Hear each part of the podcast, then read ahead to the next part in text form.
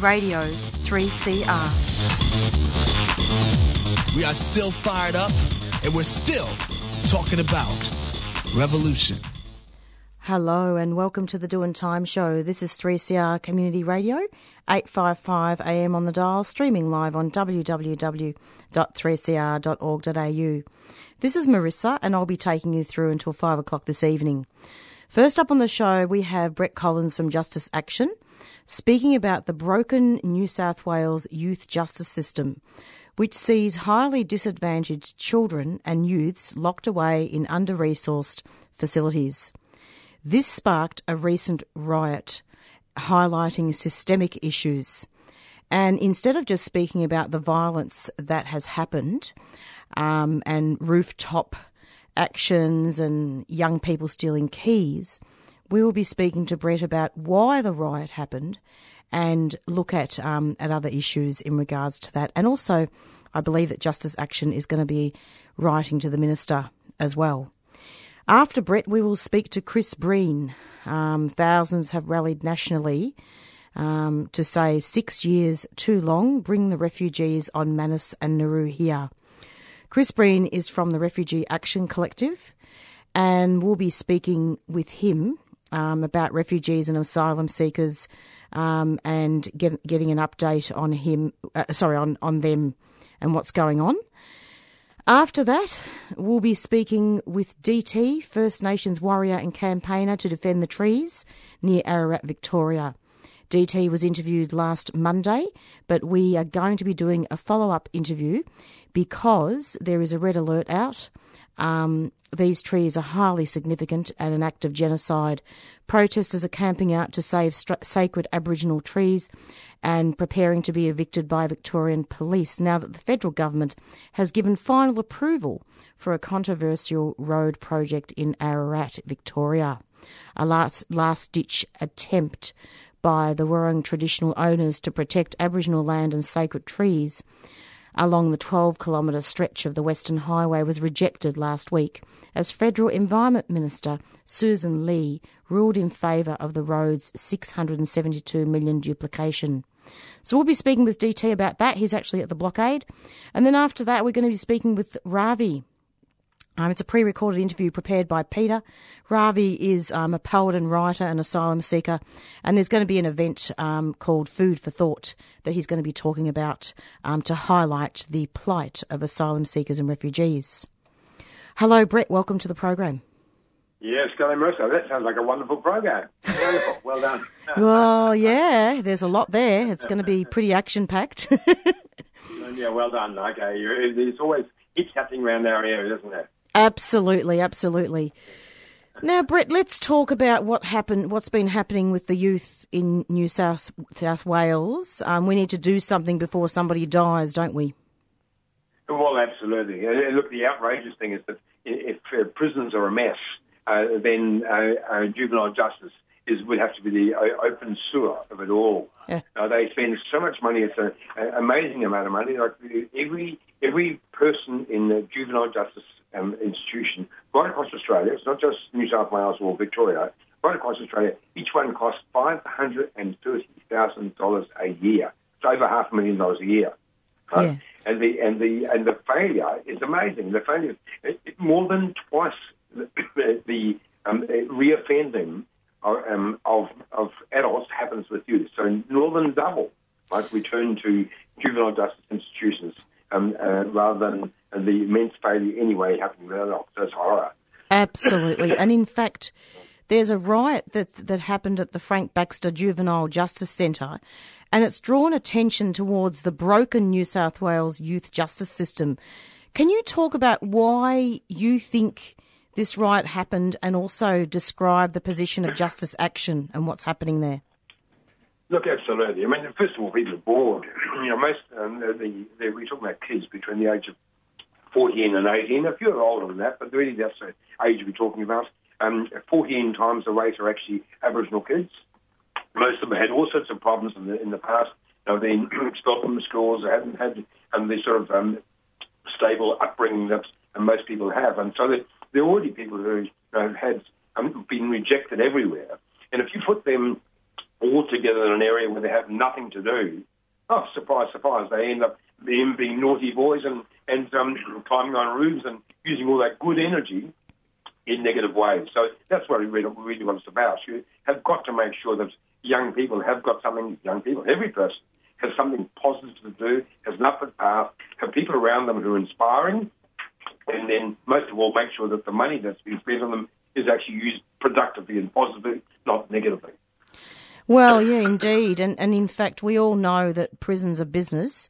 Um, the riot began, I believe, around eight thirty p.m. on twenty first of July, and the youths apparently surrounded a juvenile justice officer and stole their set of keys.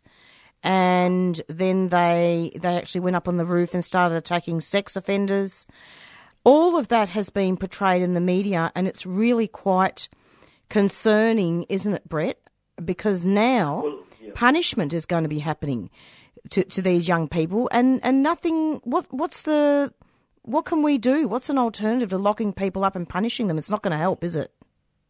Well, look, quite honestly, and uh, punishment, come on, bring it on. What are you going to do? Yeah. You've got here, you got young kids um, who have nothing to do anyway, and at last, at last, they have some focus of attention. People are actually looking at them and then wondering, oh, what's going on here? So then, if nothing else, they've achieved um, uh, um, attention. Yes. It's negative attention, but it's some attention. That's and right. People have to start thinking, well, just a moment, what is happening here, and why is it that we have all these people returning to juvenile justice institutions so such a rapid time after that? So then, what you, we have to do, have got to do, and not just here in New South Wales or Victoria or Northern Territory, but what we're going to do is accept that kids shouldn't be locked up in cells and acted as though, and treated as though they're um, some sort of um, rejection from the general community. That's a mistake. Because the moment you pull people out of the general community, then you're isolating them, you're labelling them, you're, lab- you're having them believe they themselves in some way are in some ways defective. Whereas in fact that's not the case. Every young person has an opportunity to change and to take on new behaviours and learn new things. And what they need is a leg up. They need a role models. They need people around them who are, who are interested in them, and they need to have um, a, a sense that's and some tools. They need to have um, access to information, access to to the um, uh, um, uh, spirited, um, brilliant things that are happening around the world. Now, the only way, that, way those things can happen is is ensuring they have computers in their cells. They have access to information. They have um, the uh, can interact with other people outside, not just you know their mates beside them who are also naughty boys and girls. And talking about girls too, don't forget. And what we're really talking about is ensuring that they become mainstream, they have mainstream support, and they have culturally appropriate ideas given to them uh, on their digital devices. So, you know, as we all know, these days, um, you know, kids are, have always got their mobile phone. They're always, you know, they're Yeah, digital right. natives. They're used to it. Yeah. And if you suddenly remove um, any form of communication from those kids, they're going to be bored. They're used to having been up on Facebook or used to being um, Yeah. able to email people and, and receive information. And if you cut them out from um, having uh, the normal interactions that other kids have, They're locked up. Not only Yeah. you go off. Yes. You, you, you then give them no chance to expand and no chance to develop, and also learn the skills they need to learn to use um, those resources safely and legally. And that's the sort of positive um, support that they need and are entitled to. Absolutely. And in fact, the thing that's quite concerning, Brett, and perhaps you can comment on, on this, is that it's a very, as I said before, it's very punitive inside. The centre is under investigation, has been for a couple of years. And there have been numerous reports that have been carried out on the New South Wales juvenile justice system that the use of strip searches and solitary confinement is, is rife within the facilities. Well, that's right. Look, look they did a, um, a examination only a short time ago about people who are locked up in solitary confinement um, for, you know, for um, uh, many days. I think 10 days was the sort of the, period that people were being, being put aside. And then when the, um, uh, the Inspector of Custodial Services um, looked at the, the cases, there were so many lies being told, even coming into Parliament, where the information was incorrect and, some, and then there's major embarrassment for the Minister. So the fact is, in New South Wales, it's been a mess for a long while. They've been act- acting very defensively. They've brought nothing fresh in, whilst they're spending an enormous amount of money. So there's really, really an industry around these kids uh, who are, who is more interested. The industry is more interested in actually keeping kids in and and um, uh, getting the um, most amount of money they possibly can whilst doing nothing. So Absolutely. the obvious thing is first of all, and and and to put computers into cells is basic. And we'll be talking to the minister. We have an appointment with the minister, um, for Minister for Juvenile Justice, the next few weeks. Tell us we about are now that. preparing information. Well, uh, look, the man's the man's quite a reasonable man. His name is Gareth Ward. Is he? Oh, he's a, he's actually um, he's a blind man. He's a disabled man. He's become the new minister for disability as well as for juvenile justice. And and so the indication he is he's given so far is that he is prepared to look um, anew at the at the um, the system for juvenile justice. Really? But the, the truth, yeah, yeah, well, he says that. But the, but the truth of it is that the, bureaucracy is always in charge, and um, and Gareth Ward may well have some some fresh ideas. But when he hears what the uh, local level prison officers have to say, and when he hears there are their concerns about their safety and inverted commas and things, a whole range of things like that, we'll see how strong he is at that stage. And who's the minister for His juvenile name is justice? Gareth Ward. Oh, yes. Gareth Ward. He, look, he, he's. I spoke with him, and when he was at um, Parliament House there um, a, a few weeks ago, and he and he gave um, the indication of being prepared to listen. And, Well, and some of the things we're saying is just really obvious. I mean, you know, if you if you're leaving people in cells with other naughty boys beside them, and you and they've got no way of using the, the you know at least 18 hours a day left in their cells.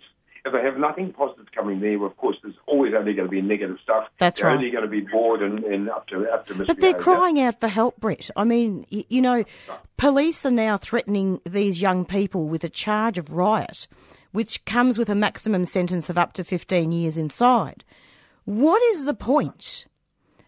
And Well, I ask, no you, you know, what's the point of sentencing these young people and punishing them when they should be going to school? And there needs to Well, be innovative programs. Uh, look, uh, without look, without a question, uh, that's definitely the way um, it should go. But you know, that what the the old attitude of um, uh, of uh, uh, quite often older people um, is that um, young kids have got to be taught, got to be told. But what they're, the point they're missing is that these young kids have been treated really, very frequently, um, in in really exploitative ways. They've been treated, they've been they've been, been uh, suffered physical and sexual abuse in, the, in their past. They've been they've been through a, a very traumatic life um, uh, life uh, lives, and um, and you can't really punish people like that. Even if you tried to, you you couldn't because Absolutely. um, they've already been punished by life. They really have, and they're disadvantaged, and they need a, a leg up. They need assistance. They need role models. They need a, a hand. They need That's right, Brett. Yeah, support. Absolutely. Yeah. And and in fact, and we have to um, near the end of the interview now, and I'd like to do a follow up with you at some stage. Um, but obviously, the New South Wales minister, as you said, families and communities, Gareth Ward, he's calling for an urgent independent review of the incident, isn't he? Well, he is, that's right. But, you know, I don't think he needs to have you know, more reviews and things because it's really obvious that what's I know. happening here is not different than Northern Territory or Queensland. I mean, reality of it is kids have got to have good things to do and have people around them that make them enthusiastic and want to um, uh, want to reach for something fresh. And if they haven't got that in front of them, well, they'll do naughty stuff. And that's what that's what youth always has done and always will do. That's obvious. Precisely. I mean, the community needs to respond to juvenile offenders in general with a focus on alternatives to locking up kids. You know? Absolutely, and bringing positive stuff in as well. Good Aboriginal um, Aboriginal people giving assistance to them as well, and helping the Aboriginal community at the same time. And for, never forgetting that that over half, over half of the kids in juvenile justice institutions are Aboriginal kids. That's amazing to go over half. Absolutely. Brett, thank you so much for coming onto the program, and um, we'll have you back um, for future updates. And thanks for talking about this really important issue. And good luck with your talk with the minister. We'll have to back, have you back on to talk about that. Lovely. Okay, thank you. Thank you for the chance to speak. Thank you, Marissa. Thanks so much. Take care. Bye bye. Bye. And that was Brett Collins from Justice Action speaking about the broken New South Wales youth um, youth system and, and looking at what, what's going to happen um, with with young offenders um, in inverted commas.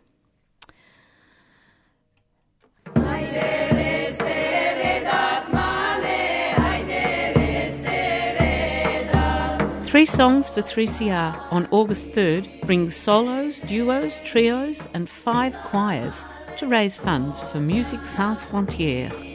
The Oratory, Abbotsford Convent, 7:30 p.m. Saturday, August 3rd. Tickets at the door or go to www.boite.com.au. The Boite is a 3CR supporter.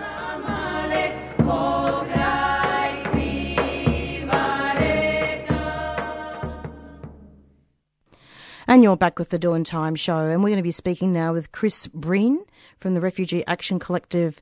And as I said in my intro, thousands have been rallying, and countless media releases have been written by the Refugee Action Collective and other concerned advocates and organisations about the plight of um, asylum seekers and refugees on Nauru, on offshore and onshore detention centres, and also looking at what is happening with the coalition government and the fact that they're doing nothing.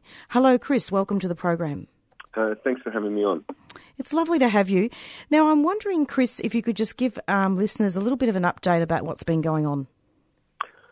Okay, um, quite a lot.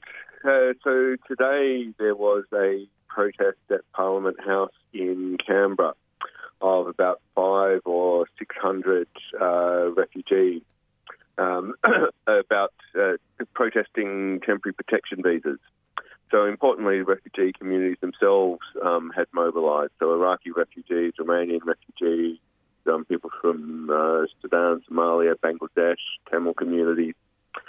And um, there are currently about 30,000 TPV and SHEV visa um, holders living in Australia facing increasing hardship. Uh, because they're on TPVs, they can't establish their lives. They don't have a right to family reunion. They don't have a right to travel. The visa is only valid for three to five years, and they have to go through a long process to, to get them reassessed. Um, so they were having a protest today, which, uh, you know, by all counts went very well. Um, there is, you know, still an ongoing crisis at the MITA Detention Centre in Melbourne, in Broadmeadows. Um, there was a, young Afghan refugee who died recently. Uh, we saw um, baby Isabella, uh, who was born in detention, has spent her whole 15 months of her life in detention, who was rushed uh, to hospital by ambulance after having uh, complaints that were ignored. Um, she was treated there for several days for influenza, which can be, you know, um, dangerous in children. And we also saw um, Tharunicaa, um, again, Australian-born child who's been in de- detention for over a year and a half, who uh, had to have her two uh, front teeth uh, surgically removed because they had rotted and not been treated in detention. And you know these horrors are you know a daily part of refugee lives. Um, uh, RAC has a, a, forum coming up about the what's going on at, in Melbourne Detention um, Centre on Monday, August 5th at 6:30 p.m. at um, 535 Elizabeth um, Street, and that's before we, you know, don't even, haven't even started talking about um, Manus and Nauru. So it's yeah, a lot going on. Absolutely, and indeed, uh, there's there are a lot of health issues, a lot of duty of care and a, a quite a lot of barbaric conditions. Uh, yes, like the, I mean, Peter Dutton has lied. He said there are no children in detention. We know that there are five children in detention in Melbourne. I just talked about two of them who've been, um, you know, uh, sent to uh, the, had to have hospital visits. Um, there's a, another person I know who's been there for two years who only had a, a, um, a teacher for one hour a week. Um, that was recently cut off. Um, these are, you know, horrible situations, and the, the crisis on Manus and Nauru uh, continue. Uh, the federal government, the coalition, is determined to repeal the Medevac bill to stop sick refugees getting the, the treatment they need. I mean, the, you know, offshore detention has made everybody basically um, sick. Um, that is likely to go before the Senate in um, late November. Uh, RAC will hold a, a, protest close to the time with you know other refugee groups, probably on Saturday, 23rd of November. But that's a bit of a, a way away. Uh, Teachers for Refugees are holding a um, protest at Melbourne Detention Centre, MITA, on uh, Saturday, August the 10th uh, called Untold Story Time, reading for refugee rights. Um, that's from 12 to 1.30. and they've got a whole range of speakers, including June Factor, the author of Far Out, Brussels Sprout, um, you know, sort of focusing on the, the, the hell here in Melbourne um, for refugees. And actually, one other thing I'll um, mention just briefly, so everything coming up. Yep. Uh, RAC is also going to have a forum on uh, Monday, September the 2nd, uh, with uh, Bethlehem, who is first refugee who's in here in Australia uh, from Nauru or Manus. She was from Nauru to speak out uh, publicly. And so she's going to give an eyewitness report about Nauru. Um, we'll probably have somebody from Manus as well. So people should, um, you know, keep out for that one. Could you just repeat those details, Chris? Yeah, that will be um, uh, Monday, uh, September second of August, six thirty at the um, Nurses Union, five hundred and thirty-five Elizabeth Street, Melbourne. Uh, eyewitnesses from Manus and Nauru speak out about the case to close the camps. Thank you for so much for, for giving us the details on all those events. And one final question. So the government has obviously run out of options. Obviously, we need to bring them here. Yes. But it's interesting that the government is refusing to accept the New Zealand offer of 150 places per year. It's got no other third countries. So w- what what's going on here? Well, interestingly, there was an interview um, Peter Dutton did, uh, must have been a week or so ago, Ah. where he left open the possibility of taking the New Zealand offer at some point, if, but not just right now. um, which you know, um, right for him now. to, but for him to even leave that option open suggests that the government is under pressure, and that the the rallies and various actions are having an impact. Obviously, not enough yet, but we we, we do need to. Um, keep up the, the pressure as much as we can because you're right, there is no solution at the moment. People have been on Manus and Nauru for six years. Um, there have been 12 deaths in that time. The US deal is exhausted. And Peter Dutton admits that. There's only, I think, there's about 580 people who've gone to the US. It won't be the 1,250. There's, you know, 800 people who, excuse me, are left behind. There's not a lot of people to take. Um, there are already 900 people in the community from Manus and Nauru who've come here for medical treatment and other reasons. They don't cause any trouble. If the, the 800 came, apart from the political um, impact on the government, nobody would notice the people uh, here. So the, the, there are no third countries. Bringing them here really is the only option. Uh, and if the federal government, the longer they refuse, the longer they relent, the greater the chances are that there will be another death in detention. I mean, certainly self harm is, is still a regular thing. And indeed, um, and this is this is a direct quote from one of the latest media releases put out by the Refugee Action Collective. That since the re-election of the federal coalition government in May, there have been over 100 serious self-harm and suicide attempts in PNG alone. yeah, that's right. You have to excuse me. I've got That's a bit of okay. That's okay. or, or we've, we've got no, no. This is all. Uh, we we don't have hold buttons here. It's it's not three AW, so it's all nice and Yeah, healthy no, and that, natural. that's right. I mean, there's another there's another man, Mohammed, who's been in Yeah. on who's on hunger strike now. It's um, Yeah. getting close to two weeks in in MITA. He's been there for seven years. Um, so there's self harm and on Manus, um, you know, particularly severe on Manus after the election. Because people did think that maybe some of them would get to go to New Zealand. That didn't happen, and it was, you know, it was devastating uh, for people who've spent, you know, six years of their lives on hold. Um, it's, you know, the, the the cruelty is beyond words. Um, there, there needs to be an end to this this cruel chapter of Australia's history. Oh, it's it's it, the mind boggles, really, doesn't it, Chris? Look, thank you so much for coming onto the program. It's been great having you, and um, I'm hoping actually to have Lucy on um, this Monday, and she'll talk about the the event um, at MITA. Teachers' action. Good on you. Okay. Thank you very much. Thank you. Hope your cold gets better. Thanks Me. a lot. Okay. Thanks. Bye bye. And that was Chris Breen from the Refugee Action Collective speaking about um, the refugees and asylum seekers and giving some very important and pertinent updates on what's been going on. And if people want to know more, um, see if you can rock up to the Refugee Action Collective meetings every Monday. And do Google the Refugee Action Collective Victoria. There's some amazing um, meetings that happen there, and you can um, work out how you can help. And later on, uh, shortly, we'll be um, hopefully speaking with DT. Um, in the meantime, um, please listen to this announcement about what's happening with the sacred trees and the red alert and how you can help. Red alert. Numbers are needed at the Djab Wurrung Heritage Protection Embassy camps immediately. Sacred birthing trees on Djab Wurrung country need protecting. Over 50 generations have been born on these sites, and the birthing trees themselves are 800 years old. These trees are being protected from the Victorian Labor Party's planned highway extension that is set to destroy this sacred dreaming landscape.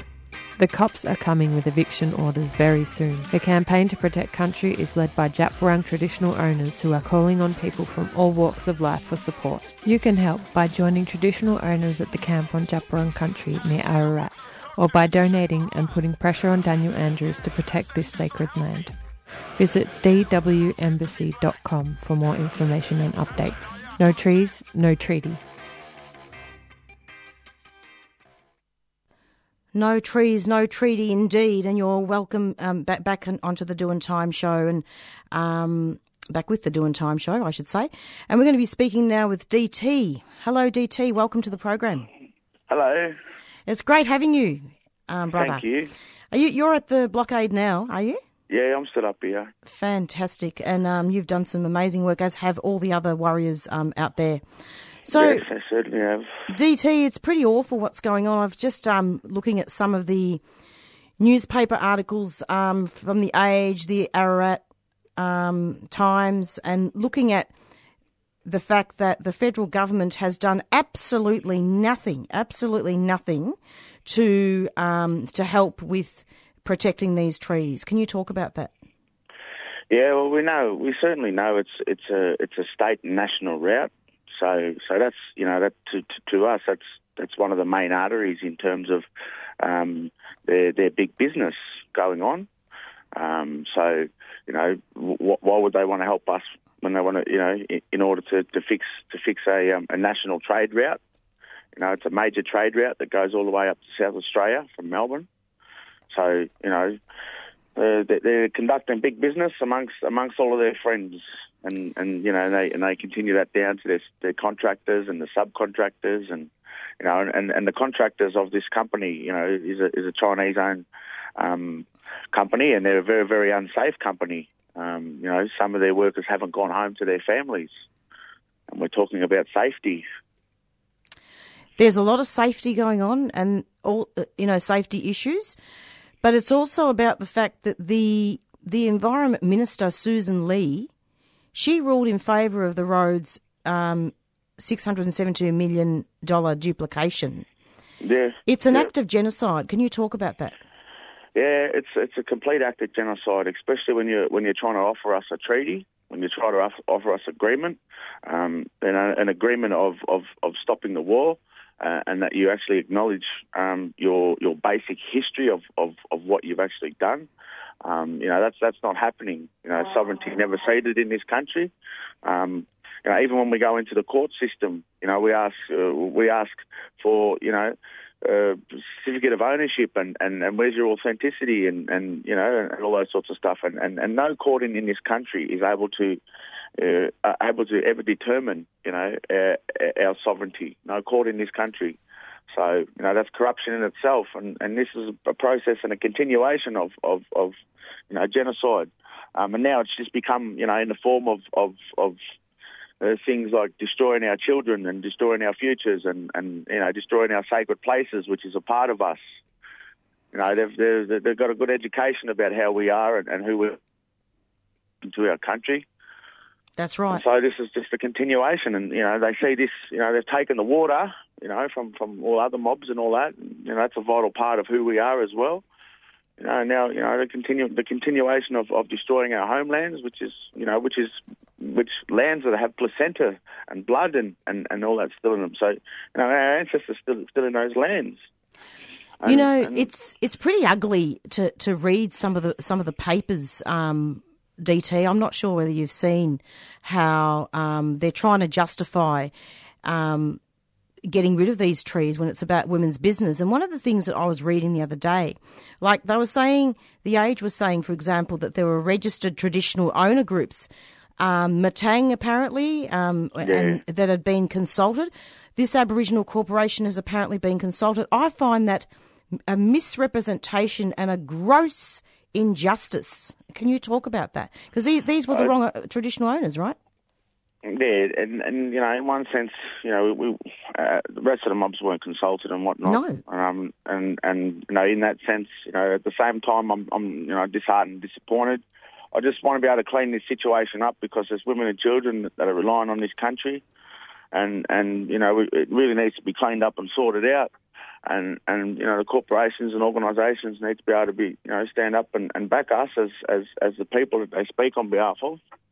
And, and So, so DT, am I wrong here? Is is that information that no, not not so much. Am I wrong? Is that information inaccurate? No, that, that, that information is um, in terms of what the age has reported. Um, they they have they were consulted. And are they the Um, right owners or not? Not in this case.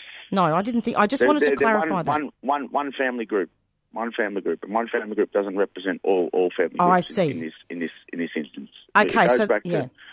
You know, it goes back to, to, to tribe way. You know, one family doesn't represent you know all, all the families. Oh, I know. see what you mean. So basically, There the- are 12 families, and, and you know, and, and in our way, in our way, you know, Yeah. we take as long as we need to take in order for everyone to make a decision. And even if, you know, one person has has opposed, and everyone else has said yes, it, we still have to wait. You know, that's absolutely. our way. You know, we still have to wait and give it time. That's our way. It's our way is not to bicker and fight amongst each other. Our way is to actually sort our business out in the correct manner and in the correct nature. It should be sorted out amongst all of us. So they're not so much the wrong owners; it's more that only one family was consulted, and Yeah, the yeah. the clans, the other clans, were not um, properly consulted. But then, what's there to consult about? I mean, these trees shouldn't be cut down. Simple. That's that's that's exactly right. That's exactly right. So you know there was nothing nothing to really negotiate and, consult within within that situation. But I'm just glad, um, you know, I'm just glad that, that you know I was I was in a position and I was and my wife was in a position where we were able to come and and and you know I'm very thankful that you know um, I'm, was able to do that. I'm very thankful that you know Mum Sandra Onus give me responsibility, Sister Lydia, and, and the rest of the sisters give me that responsibility, and I'm, and I'm so glad that I was you know able to have we were able to have that cap- capacity to be here on country. You know that's why I'm just I'm just thankful that you know my spirit took over and, and my wife's spirit took over, and we just come and, and, and you know we've been on country ever since, and we've and we've held it very strong. And my wife's been the backbone pretty much of, of, of all this. I've been the voice of it, but my wife's been the backbone. You know, she's been here throughout the whole 12 months. You know, Uh, DT. A hell of a lot. Well, it's fantastic what you're saying, and it is really important to be on country. I'm just, I'm sensing that it's becoming very urgent, and we need thousands of people to actually go down there. I just wanted to ask you a question. Let me know if you can't answer it. Um, Yeah. Given it says uh, in one of the reports here, and I want to make sure that this is accurate. Given that five of the six sacred trees identified in the traditional owner's submission would now be saved by the state government, the minister found Yeah. that the project no longer threatened the Aboriginal cultural heritage of the area. That's not true, is it? No, that's that's very incorrect because Tell me. i- i- what, what what makes the trees very sacred is is our mother, is our mother that we are very connected to, and that's our motherland. You know, those our motherland also helps those very sacred trees grow and, and grow with us in spirit, and, and we're connected to both, not just the trees. You know, we we we're not we're, we're not that far down the poverty line where we should be accepting um, uh, our trees to stay, but our, our lands in order for where our women conduct, you know, and, and come back to conduct our business. You know, there's going to be a highway go through that part of the country, and that's just not good enough for us. That's, we don't see that as viable for our children. We don't see that as viable for our children's future and our, our grand, grandchildren and great grandchildren and so forth. My nephews and nieces, I don't, I don't see that as viable. It's not I- I viable. never come. I never come into. I, I never come into this, this type of inheritance. I never come into this. So, so for me, you know, I want to be able to. I want to be able to leave a good inheritance for for for for all, for all the mob, not just not just for you know one one family or one clan or whatever. I want I want all my mob. I'm for all my people, and I love my people. And I, and I know that I know the struggle. And I, I know the I know, I know how hard we've been hit. You know, and I, I know that you know, a lot of the time that that, our, that you know government are, are really intent on you know divide and conquering our, our mob, but we just got to you know let our spirit take over, and we just got to go with our spirit and just stick stick by one another because we, we we're the ones who who cop it after after every decision's made about us.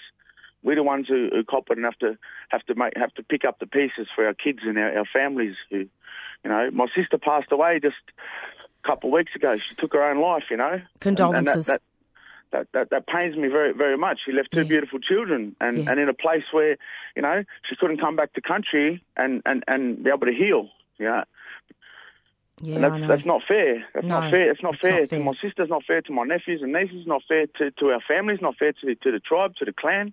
It's not It's- fair to, to our people. You know, you hurt one, you hurt you hurt us all. well, It's you know not that's fair true. That this, this kind of stuff is happening. You know, and I was just watching a video earlier about um, and I just shared it on my Yeah. page about you know birthing them back on country. You know, it's just you know a conversation that you know I want to start having with not not me, but I want I, I want you know sisters and, and aunties and, and mum and all them to start having these conversations with with with, with, with the, you know in that women's business stuff. You Well, know, that's it's, right. It's not my business, you know, but it's my business to hold ho- hold country as, as a warrior and, and, and stand up to say, listen, you're going to attack our women and children in this manner. Well, this is you got to come for you come for me and my, people. You come for me and, and the rest of the warriors standing up. Exactly, and I mean, Okay. you know how they it was saying that five of the six trees can, could be saved. Yeah. Like that'd be like saying, "All right, well, you know what? We'll go into your backyard and you know into the backyard and get rid of some trees, but we'll leave some standing." Oh, well, it'd be like me going. It'd be like me going into into into Dan Andrews' house or, or, or one of the politicians' houses and saying, "All right, I'm going to remove uh, all five all five bedrooms and I'm going to leave you the lounge room." Would that be good enough? It's true. It's. I mean, I'm not. I'm not laughing at you. I'm laughing with you. Sometimes you've got to. Yeah, the other one, you you, go crazy. Um, now, DT. The other thing is, and I really wanted to see if we can talk a little bit about the lawyer that's handling this this at the moment.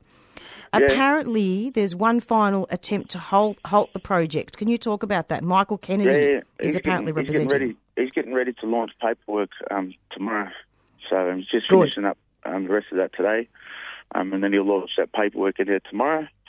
And then everybody will um, be able to see what's what's happening, and hopefully we get a, a, better result this time. I hope so. And. I, I hope he can get Uh, reviewed if, by a judge. If if not, we, we're looking at other other other legal avenues and whatnot. Um, but hopefully we can um, yeah hopefully we can get something um, good out of this one. But uh, in any case, the spirits of you know they've kept us here 13 months over 13 months. They've, they've kept us you know very strong. They've kept kept this place here. They've kept the land safe. Um, That's and, right. and they've bought they've bought many many many many spirits, you know, many spirits, and, and now you know it's, it's, it's I think it's time that you know they they they're going to start bringing bringing the the people home, home to country. Absolutely, uh, DT. And and I'll tell you something. Um, tell us about the the red alert. I mean, where can how can people get there? Um, Where is so it? the we're, we're up. We're based on the Western Highway on your way to um, uh, on your way to Ararat or, or on your way to South Australia on the Western Highway, uh, just outside of Ararat uh, on opposite Warriakan Road. Um, we have three camps of, uh, available. Um, there's, there's, a, there's a women's camp where, where only women stay down there, and women and children. Uh, there's a middle camp, um, which is one of the one, one of the camps that is um, unprotected in in terms of um, safety of, of one of one of our very important placenta uh, directions trees, which is a fiddleback. Uh, the name is an actual fiddleback tree, um, and it's yeah, 300, uh, 300 years old, and and um, yeah, so it's it's unprotected at this point in time in, in terms of the, the heritage. Um, and so, yeah, and then we've got Top Camp, which is the embassy camp, um, which is along the highway. Um, so, yeah. Okay. DT, thank you so much for coming onto the program. And any people that want to um, that want to get down there, Google Sacred Trees or um, speak to DT Uh, on Facebook. DW, DWembassy.com. Oh, beautiful. Um, just one final message. Um, Yep. To all those, all those ones that are struggling, all those ones who don't know their place, all those, all those ones who, who, you know, find themselves lost in that society out there. You know, I welcome you. I welcome your mob to come up here on our country, I welcome you to come and stand with us, and, and hopefully we can teach you some things in terms of culture, in terms of how to stand up, our sovereign way, and then hopefully um, one day you can go back to your mob country and, and conduct the same business, and, and hopefully you know things work out for us people. Absolutely. So anyone who, who feel feel the need or, or feel your spirit um, need to come up here, um, please, you know, allow your spirit to, to guide you up here. Lay your spirit to guide you up there and put your bodies on the line to um, push back the cops and the workers. Yeah. Thanks so much, DT. Thanks a lot. No Take worries. care. Thank you, my sister. Take care now. Bye bye. Take care. Bye bye. And that was DT. And DT um, is a campaigner, one of the campaigners and warriors um, from from the um, em- Embassy, and we were talking about the sacred trees and how we can save them. Next up and last but not least is um, an interview prepared by Peter, pre-record, and it was it's about Ravi, an asylum seeker who's putting on an event made by Food for Thought. I will play this interview until the end. I may not be able to play the black, fella, white fella song. I will try to say goodbye, but if I don't, goodbye for now from the Doing Time show. But don't go away. Stay tuned for this interview and see you next week if I don't get to say goodbye. This interview is very important. Next, we'll be talking to Ravi. He's a temp, um, Sri Lankan refugee and um, a poet and a storyteller. He was on Nauru during 2012 and 2015 and lives in um, Melbourne now. Um, Food for Thought is an initiative by Ravi. Um, the um, Food for Thought is on the 10th of August, um, hosted by Ravi, um, Food for Thought. On Saturday, the 10th of August, 6:30 p.m. to 10 p.m. Christchurch, Brunswick, 8 Glen Lyon Road, Brunswick. Um, and you get tickets on www.stickytickets.com.au. Hello, Ravi. How are you? Yeah, I'm good, thanks. How are you? Very good. Um, so, welcome to the show. Can you tell us about th- this monthly dinner that hopes to raise funds to support detainees or recent um, settled asylum seekers through celebration of food, culture, and sharing stories? Yeah. Um, the project call is Food for Thought. Yep. Then I used to live in Perth like uh, last two years before, and I started this project in Perth with uh, people who supporting to asylum seekers and refugees. Oh, right. Yeah, and I, w- I was run this subject. Uh, this project is very successfully in Perth, Sydney, Newcastle, and few other places like uh, over 20 events. It's um, it's sort of uh, like um, teaching to people about asylum seekers and refugees. It's uh, most important thing is uh, um, telling about the refugee crisis in Australia. Yeah, And education. it's, it's a different way to touch people's heart and mind. Mm. And also, it's you know, it's always nice food always bring people together. I found out that while I went to the first visit to Perth, the first day of Perth, I I was realized that, and then straight away clicked on my mind. I can do that, like this star together to people who not my peers, and especially onshore and offshore. And uh, I was started this event with um, people who supporting group called Rent Refugee Rights Action Network in Perth. Yeah. Yeah, they supported to launch this one in there. Oh, And right. then- Cool. Yeah, and it was get publicity, and I went to Per, I went to Sydney with REC and few other organizations, Teachers for Refugees, and I was really looking forward to do that in Melbourne. And I tried to find the places, and I tried to get help to do that, and finally, one of the vegan twins, uh, sisters, um, I met them accidentally on a event and some places, and we made a good friendship and Mm. good relationship, and they supported to do that, and they motivate me to okay, don't stop that. It's good project. Try to do that in Melbourne, and finally, I end up with that now on 10th of August. It's not only sharing food or stuff. It's, there's a lot of things. It's mm, like a story. You can hear the lots of stories from the refugees and asylum seekers who held up in Nauru and Manus, and then we can share the cultural, and then we can share. We're going to be share nice documentaries. It's Jolly Swagman and another few documentaries and Uh-huh. Yeah, it's it's, it's kind of mm, beautiful night. Hmm. Yeah. So I believe that um, this is also a social enterprise that supports refugees. Yeah, it's um, it's um, it's uh, completely fundraising to people in a detention center, Right. and uh, and also people living in a community. It's um, it's especially to people in Nauru and Manus and um, onshore and offshore Hmm. to send people top ups and gifts and some things what they want to really they need it. And then also I'm trying to help people who are living in the community and hard to find the lawyers and hard to find their lawyer fees and stuff. Yeah. So and also the people who are living in the community at the moment, there's some few are not working, who are sick, and then I'm trying to help them to with what I can get, as much as I can do that, you know. So it's short up completely this fundraising for the people in a uh, detention inside and outside, and then people in in a living in a community. Yeah. Yeah, yeah. Um, so it's only been hosted in in um, Perth. Sorry. It's only happened once in Perth. Um, no, no. It, it, I used to, to do this one in Perth. There's still people are running in in Perth, Mhm. and um, I started in Perth, and I did it in Sydney. Well, done I Sydney? did in, Yep. in twice in Sydney and Newcastle. I did three times in Newcastle and once in uh, Batman Bay in South Coast. Oh, right, cool. Yeah, yeah.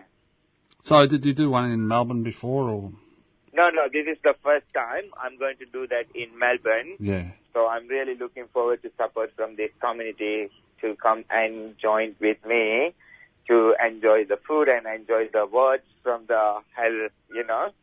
Hmm. I'm especially calling from human dumping ground. It's Manus and. Yeah, and Australia. Yeah. basically. And Australia, yeah. Yeah. So, well, well, please join. Um, um, you, you're um from Sri Lanka, aren't you?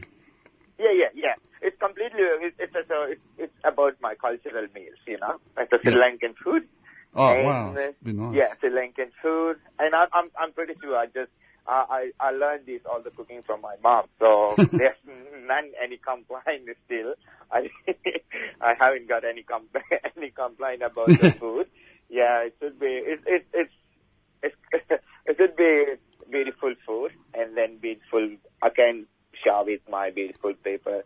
So I'm just asking to people come and join with me on 10th of August Yes. in Glen Lines Road in Anglican Church. There's the tickets available uh, uh, in online. You can check on the Food for Thought page.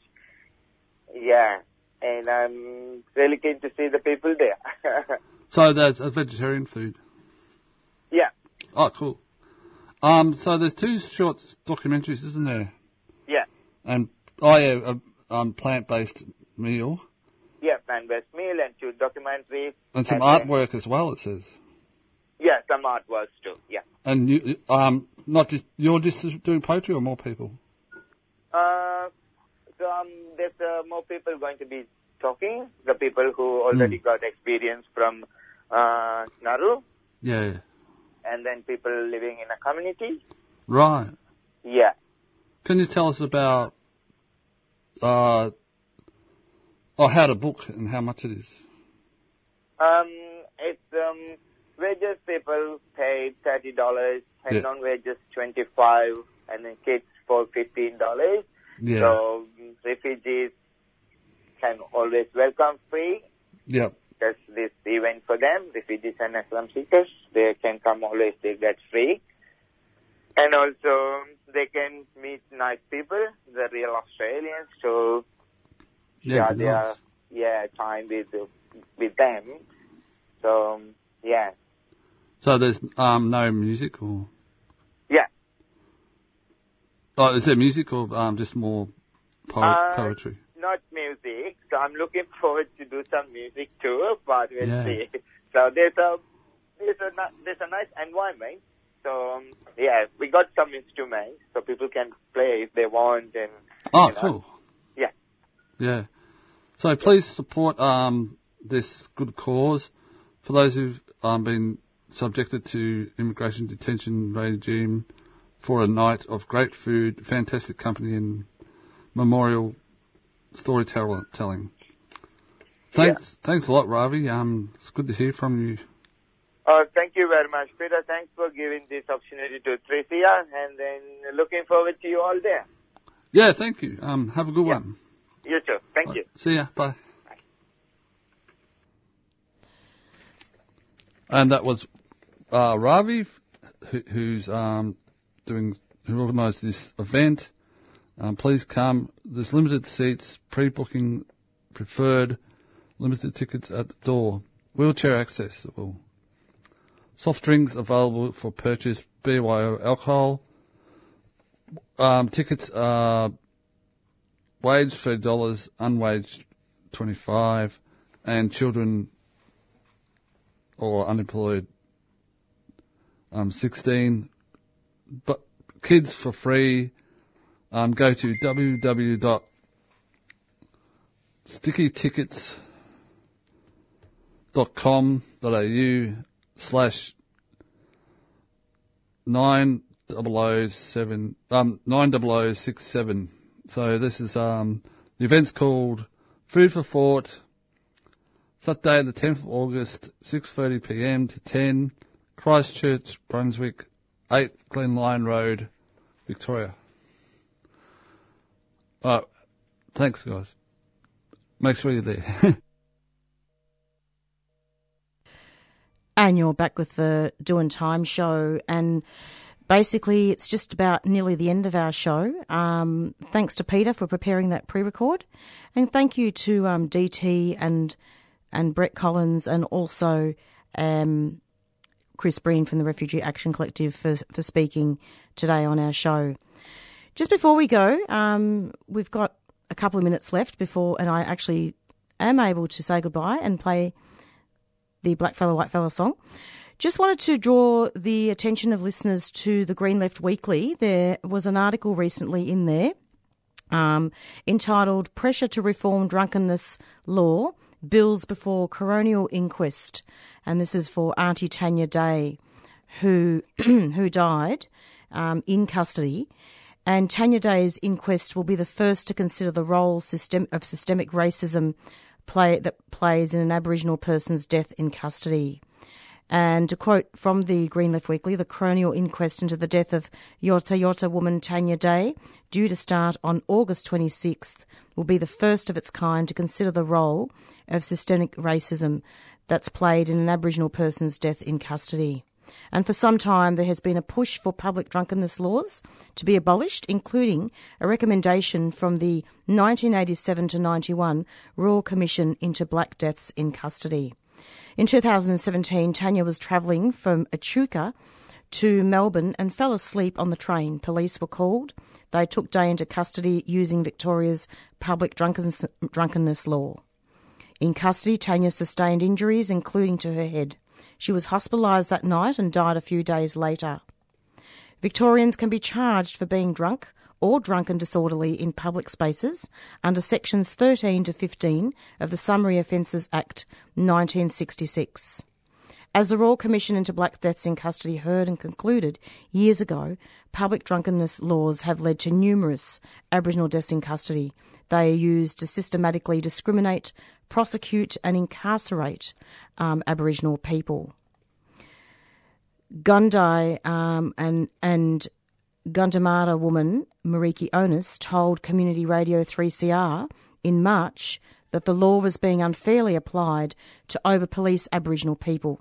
It is symptomatic of wider systemic abuses against First Nations people in Australia and the, around the world, she said. Tanya's family has launched a petition falling, calling for the decriminalisation of public drunkenness and for a health and community response to public drunkenness. Non custodial solutions that emphasise appropriate monitoring and care for the individual are being proposed. This could include sober up shelters, liaising with the Aboriginal Community Justice Panel and assisting the person home to the care of friends and family. Onus said that access to services, poverty, and homelessness, which disproportionately affects Aboriginal people, are contributing factors to public drunkenness and must also be addressed. Victoria and Queensland are the last two Australian states to criminalise being drunk in a public space. Police in New South Wales can charge a person for being drunk and disorderly if that person has been directed to move on and does not leave in under six hours of the directive. We've got about three minutes before we end our show, but yes, the Doin' Time show has done extensive coverage um, on this topic and on the topic of um, the Royal Commission into Aboriginal Deaths in Custody. And um, Auntie Tanya Day is is a long list, part of a long list of people that have died as a result um, of the failure to for the recommendations to be upheld. One of them being um, trying to abolish this law of public drunkenness. So, um, yeah, see if you can rock up to that inquest to support the family on the tw- starting on the 26th of August. We'll get more details about where it is. Um, and the Green Left Week- Weekly has written an excellent article um, about that, and um, I would advise you to Google that and see if you can if you can read that and try to sign the petition in regards to that uh, to um, Auntie Tanya Day. Yeah, um, pretty pretty um, packed show today, and our show will be available on podcast um, in the next couple of days. So look out for that in case people just uh, have missed out or only listened to part of the show. And in two minutes, I'll be playing the Black Fella White Fella by the Warumpi Band, and it's goodbye from Marissa. And we've got we've actually got Beyond Zero um, up next. So, in the meantime, stay safe and take care of each other, and do try to rock up to um, at the blockade um, in regards to the sacred trees. It, it really is terribly important um, that that they're saved, and I'm hoping that the lawyer. Um, Michael Kennedy can can try to get a review um, and see if we can still stop that. There's still time. There's still time. It's not over yet. Um, and, you know, we, we have to try. Thanks so much, and it's goodbye. Stay tuned every Monday from 4 to 5 for the Doin' Time show.